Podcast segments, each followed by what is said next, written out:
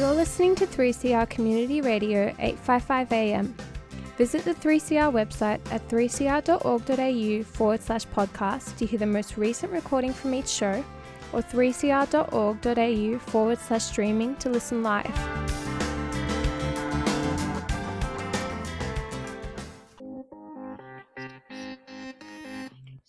You have tuned in to 3CR's program Behind Closed Doors. This program explores all topics related to sex work. We give sex workers and allies a comfortable space to share their experiences. We also appreciate questions from the general public. Behind Closed Doors aim to uncover what the sex industry is really like. Our program exists to bridge the gaps.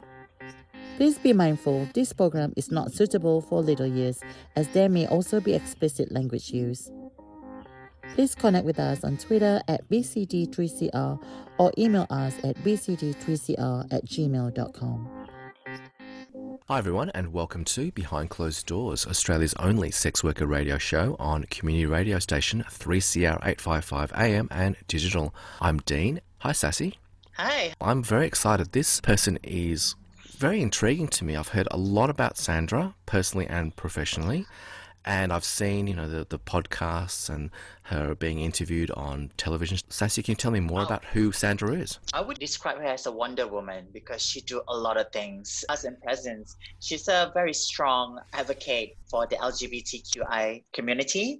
She's an ex-sex worker, also an entrepreneur. She has a book, and she's also a mom. Welcome to our show. Thank you for having me. I appreciate it there's so much to discover about Sandra Pankhurst. So, Sandra, let's go back to the start. You grew up in Melbourne, Victoria, and this is all in your book and the various interviews that you've done. You've had a quite, you know, traumatic and abusive childhood, and we're all very sorry to hear that. And then from there, you were able to live your life and you found yourself, you transitioned, and you became the amazing woman that you are now. So you were into stripping and, and doing uh, being a showgirl and then also working in brothels. Well, I suppose how it come about is because I was involved in the drag shows, also working clubs at nights and things like that, but it was never enough income because it was really in those days it was considered to be a bit of a sideshow and it didn't pay much money, but the m- promoters made a lot of money. And so during the day, we didn't know much better and we couldn't really get jobs in those days. So we had to do sex work to supplement our income. And so we sort of used to work during the, the day on the streets of St Kilda and then we'd go and do the clubs at night. It was a pretty full and wild life. It was something we had to do really to survive if you wanted any sort of a decent income, you know, like a lifestyle. And of course, I personally like a good lifestyle, so I needed the money. Anyhow, with that, then I sort of worked around the clubs, and it was very hard to work in those days too because we were drag and because we were prostitutes and all that. We weren't really seen by the police in those days as being very acceptable or very wanted in the community. And so there become a stage there at one stage where we only could do bondage and discipline on ourselves to make an income. So it was very, very tough in the early days to sort of to get work and things like that. There were the 20 buck knock shops. What time period are we looking at? The, the 80s? We're looking at the probably, yeah, early, early, early 80s. Mm-hmm. So we're talking about the early 80s in Victoria, which is the yes. state that we're located in. We're talking about uh, that there are no real, that there were no rights, uh, no human rights for trans people. That's correct. Yeah. And and so from what you're saying, uh, in order to survive, to have a job, to have an income, a trans women found work uh, and employment in uh, the sex industry and what you were saying is in regards to wording as well. So in the 80s and 90s, people use the word prostitutes. Yeah. And nowadays we use the word sex worker. So we're giving our listener historical context. Right. Yeah. Mm. How did you find that kind of work? I mean, it, um, was it well known? Were there, I mean, you're talking about the St Kilda street scene. Was it well known? Is that why, you know, you gravitated towards certain areas and certain nightclubs? Yes, we did.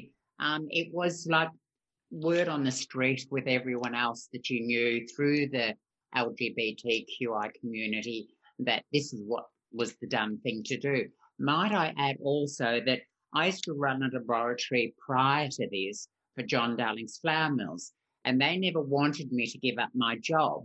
But because I have such high standards in things that I had to give up that job because I couldn't expect reps and things like that to come in and see me with the little titties starting to pop through and the makeup on and the blouses getting more see through and the likes of that. So I didn't feel I could command the respect that I needed to have to have that job, not knowing what I was going to get myself into, which was the prostitution. But I was always sort of led on to do things. My my ideals weren't naturally thought out properly. I just stumbled across things as I did in life, which led me to the shows and to the prostitution. In hindsight, would I have done it? Probably not, but then I wouldn't have the experiences I have today to talk about. So I'm quite willing to talk about it. It was an interesting life. It was a wild life. So, historically speaking, life in the 1980s, in the 1970s, for people who are LGBTQI plus, and Sandra, from what you're saying, you know, it's based on word of mouth. It seems very underground. Really underground in those days because we didn't have like to apply for a job or anything like that because we weren't really accepted, you know. It's a trial and error thing, and it's also what we feel comfortable with at that particular given time, given the supports we've got around us. You know, so like if the people we're associating with um, such as the LGBT community and whatever, when we first start all this, are supporting us, that's what we know. That's the information we have. So we rely on that heavily to support each other to understand what the next step or where we're going or what we're going to do. Because, like, I was pretty naive when I started all this too, because I I didn't know that transgender could be for real. I'd seen drag shows and things like that, and also always realized they always had big chokers on, and then they had the rock hard tits. And then I thought, this must be plastic from here down. You know, they covered it with the choker little did I realise that you could have your own breast, you could have your own fanny, you could have your own everything if you wanted to, you know. So the choice was wild. So the support system was very important in those days. Talking about the employment, I think trans people are still have difficulties of getting jobs. Right. A lot of trans people are going through homelessness as well because they are not employed and they don't have any employment certificates to show that they have job to apply for uh, an apartment. I have met met a few of the trans people in the past where they are homeless and the brothels actually is a safe space for them to live there for a while. But I don't see any future in there. The time being, for the time mm. being. But mm. we all develop and go differently. Like my experience was that no matter what I've done in my life, I do to 150%. Yes, and so we know that. Clean a toilet, I clean a toilet better than anyone. If mm. I'm going to be a prostitute, I'm going to be the best prostitute. And I went to work in Kalgoorlie and made a lot of money in Kalgoorlie. The downside of that was I used to fly back and get Mandy's. In the old days, when it was Mandy's made you Randy. And so we used to pop these pills and we could do untold things. Sandra, what's a Mandy? A pill called Mandrax. Oh, so it's like a Viagra? No, no, not a Viagra. Oh. It's a. Uh, antidepressant or a, a sleeping ah, type pill. Oh, it's like a Xanax. Yeah. So ah. you would ah. take that pill and you would be as horny as all hell and Ooh. you'd do any anything for money. You know? Where can I get these pills then? You can't do you know, like the, the side effects of that are not good either. Because, mm. like, I remember working in Kalgoorlie and you had all your little letter boxes outside in the common area. Well, I was room one in house one. So room one, I had my letterbox, and you have a little notebook, and you write Sandra and what the deed for the day was, whether it's 50, 100, 150 or more. You'd write down on it. I used to make really good money. But then mm. the next morning, when I'm sort of woken up and getting my shit together and I'm cleaning my room, I'm sort of going, oh, He's a sneaky 50 underneath that, and he's a sneaky 150 under that, and here's money here, there's money. And I'm thinking, what did I do last night? like, I did things that I don't even know I did in those days. Oh you know, my so I god. made top dollar, but it gave me the ability to fly back to Melbourne every three months and go doctor shopping and get these pills. Again, it's a different time period. So it, A I very guess this, different this is the 80s again. Yeah, yeah. Yeah, so very different time period. And again, to put the historical context in, anyone really could go doctor shopping for all of these uh, med- uh, medications, these drugs. Prescriptions. Yeah. Yeah. And and so you know it's now a, a Different situation, different world now. Yeah, where you know there's more tightening of regulations and rules.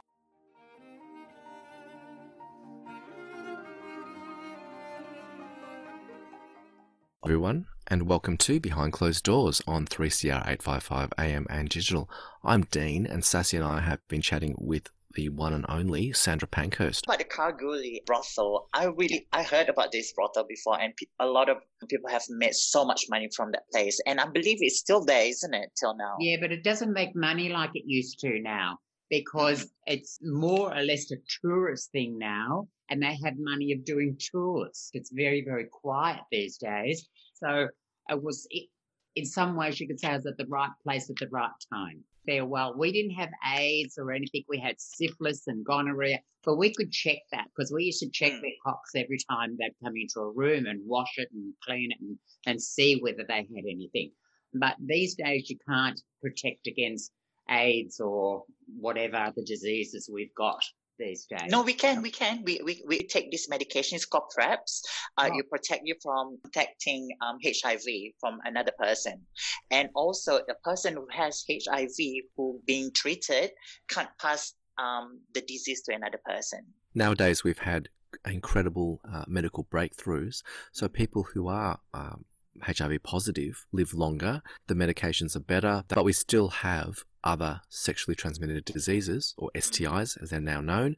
So we still have to be very careful. Trauma Cleaner, which have won awards. Would you like to tell us a bit about that book? It's called The Trauma Cleaner by Sarah Krasnostein.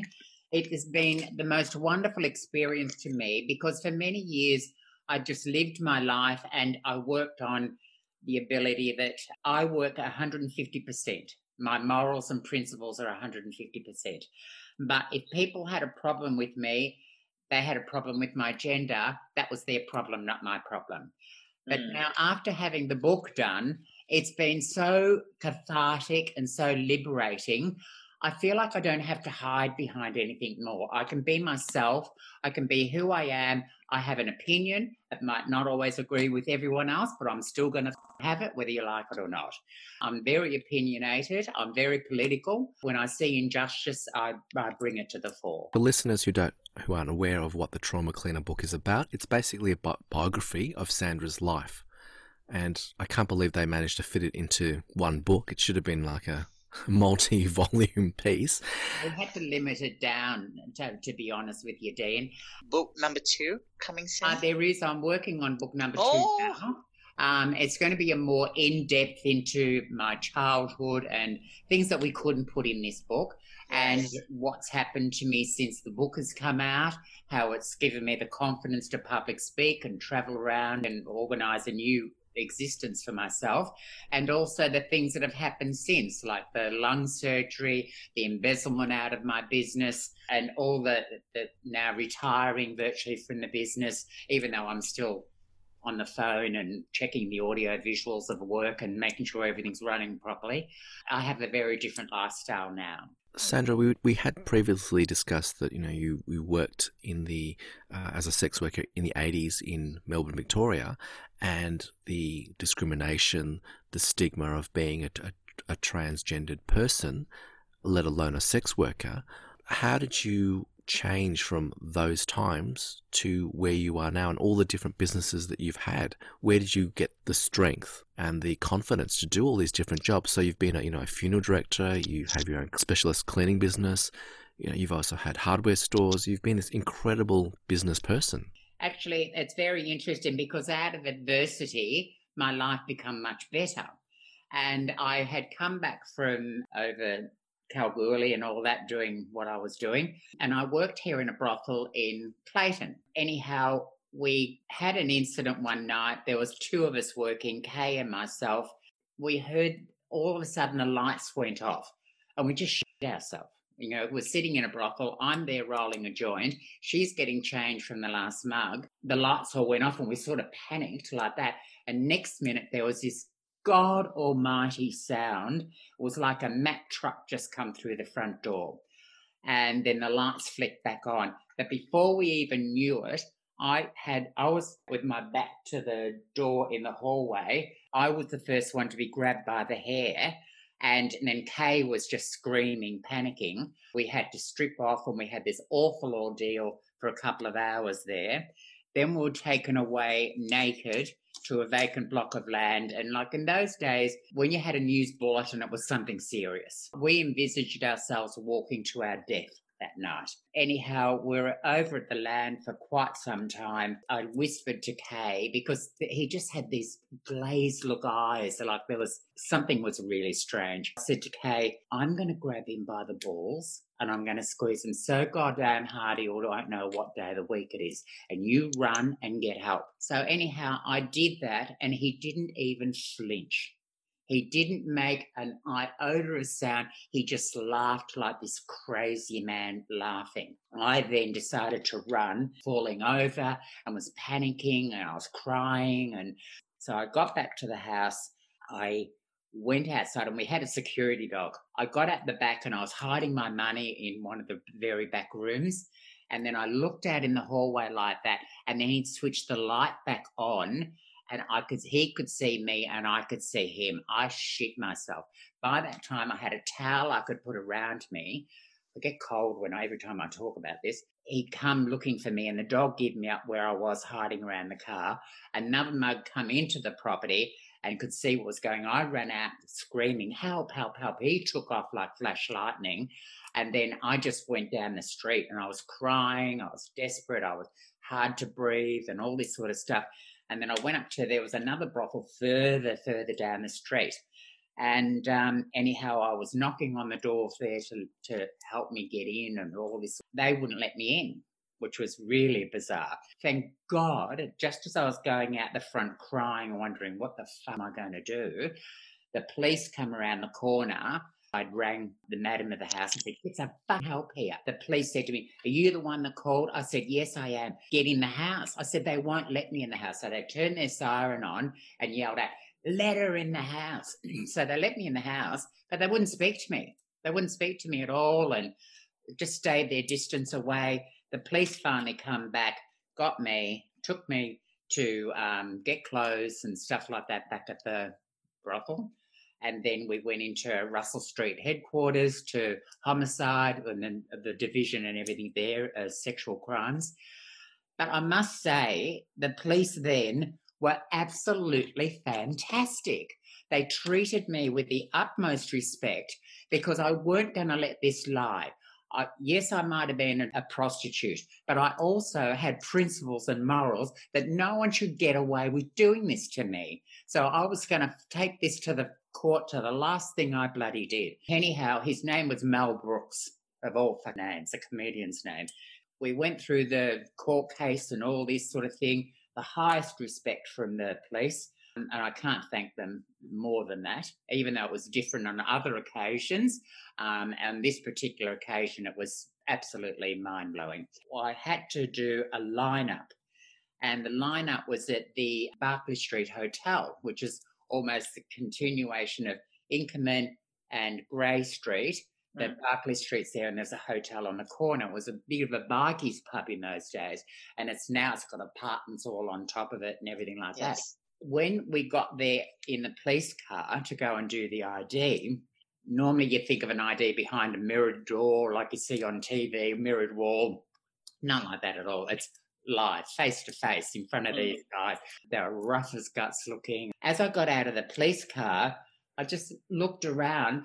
Oh, and on top of all the buildings was like the SWAT team with machine guns and flak uniforms and everything. I thought, what the fuck have I got myself into? Out of that, it made me realize, and I ended up winning the case on that. They said to me, Oh, you're a big burly girl, you know, you could fight them off. And I said, Well, I said, Look, the door come off in one piece on its own. but all the architrave around the door was splintered timber. I said, if he could do that to that, what could he do to me? And with that, they changed their plea to guilty, and I never went back to a court case after that. But he did go to jail. After that, the blessing was that I realised I had enough power in myself to be able to get a real job. So I fought and fought and fought. I started off at Shield Dry Cleaners, working part time. But in those days, I didn't know any different. And I dressed up like I was going to a club at night. So I had all the big makeup on and everything like that. And I'm working a straight job. So it didn't take me too long to figure out that I was overdone. So um, the makeup sort of dropped down and things like that.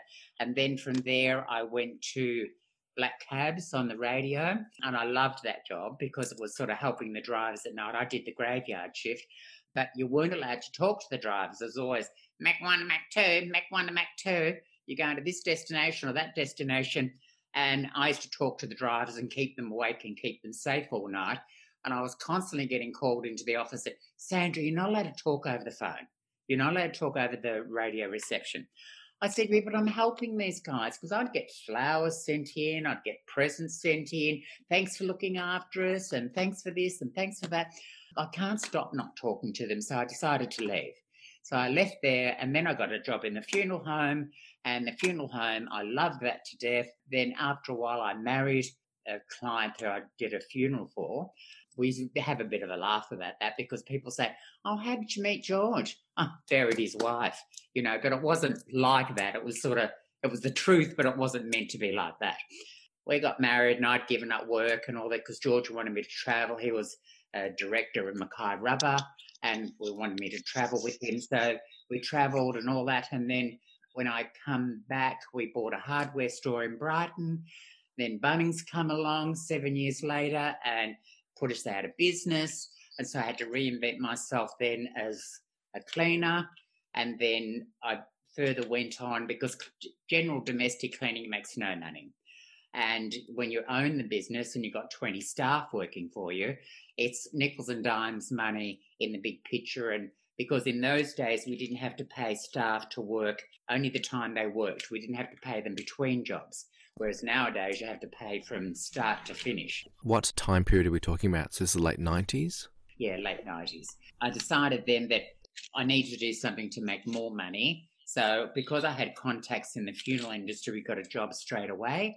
And it was a learning curve because, like, I always had a nickname as Mrs. Sparkle, but I'm going into houses that are filthy, rotten. The first house that we did was absolutely mind blowing because there were beer bottles halfway up the walls and like like a meter high. Every cupboard, every hole in the place had beer or wine containers or something in them stuffed into them. You would have the, you know, be a wildlife officer because the rats and the mice are running all around you. It was terrifying. So the first house that we did was like 72 hours straight, a girlfriend and I. And in the end, we had to ring up because we'd ridiculously priced this job, but it was our first attempt at it. And um, anyhow, we rang up and said, look, we need an extra 500 bucks because we got down to the fifth layer of flooring that was contaminated. And not only did we have to cut it, we had to pour boiling water over it to break down the glue. It was also riveted, so every time we put a spade under it, it would ricochet on our hands, and we were tired, exhausted, mentally drained, and aching. Our hands were just aching, like the size of watermelons. So, anyhow, how, thought, how do you even stomach that? Well, you do what you've got to do to get by. Do you know what yeah. I mean? Yeah, like, yeah after after a while, like I've learned that you know it's like water off a duck's back after a while. You mm. know what I mean? It's like everything you do, you do for survival, you do yeah. to get where you want to go. And in hindsight, it's now set me up a pretty picture for the rest of my life. Correct. You know, so you do the hard yards, you get rewarded. You do it ethically, you get rewarded. You know, mm. you've got to have your morals and principles, and I've carried them all the way through. In your life of what you've done, when you've had challenges in your life, how have you pulled yourself out of those challenges and those dark places? Because I have a firm belief that out of everything bad, something good happens. And so, like, you go through a horrible experience, but things don't last forever. You know, everything is a cycle in your life. And unless you have upsets in your life, how can you learn to smell the roses at the end? You need to be able to have these conflicts going on in life. And really, that's what life is all about having lessons to learn and improve. Because if you keep making the same mistakes and going back over and over and over it, you're not learning what you're meant to learn in life. So you take these expressions of, you know, of, what have I done now? And then think, how can I turn it into a positive? We need to look at any obstacles that come in our way are just a lesson for us to learn and to move on to something better. And until we learn these lessons, we're not improving our lifestyle. So we always have to look at life as being a half glass full, participating in life. We're becoming a community member. We're part of a cog of things that happen in life to make us a, a, a, normal everyday human being. And I think it's really important that we don't forget what this is. This our powerfulest computer that we own, and we can program it to be whatever we want to be. That rings so true that our mentality and how we see the world can really shape our future. Yeah, well, you look at that in this way. I can tell you a joke and you'd piss your head off, right? Then I can tell you something sad and you'd cry your eyes out. That's how quick the human mind can change. So if we garnish that and fill it with positivity and fill it with possibilities, we have a much better field to harvest. Do you know what I mean? So it's a matter of our attitude is very, very important. Remembering we control how we feel. We are the owners of our own destiny but we need to look at it in a positive light to be able to get the best results out of it. It's very easy to be negative, you know, very easy to be negative, but it's not so easy to be positive and forthright. And wow, the challenge that I put to everyone. On that note, we um, are all looking forward to your motivational speaking tour. Fabulous, fabulous. Look forward to it. Thank you, Sandra, for coming to our show. It's been a privilege to be speaking with you. I, am always better seeing your face. thank you, Dean, as well. It's been a privilege to be asked to come on the show. And um, if there's anyone we can help in any shape or form, contact the radio station. I'm sure we can work something out between us that we can help you on the way to recovery or a better life.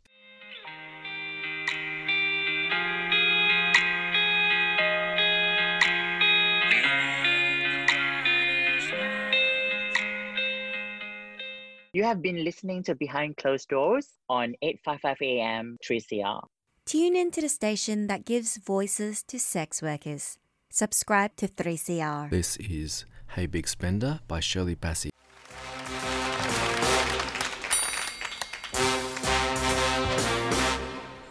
The minute you walked in the joint, I could see you were a man of distinction, a real big spender so refined.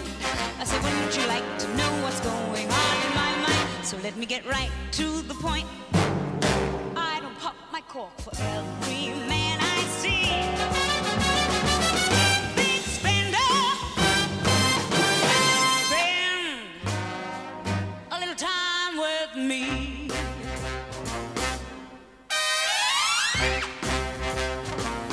Wouldn't you like to have fun?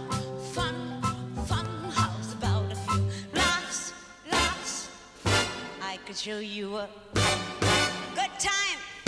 Let me show you a good time.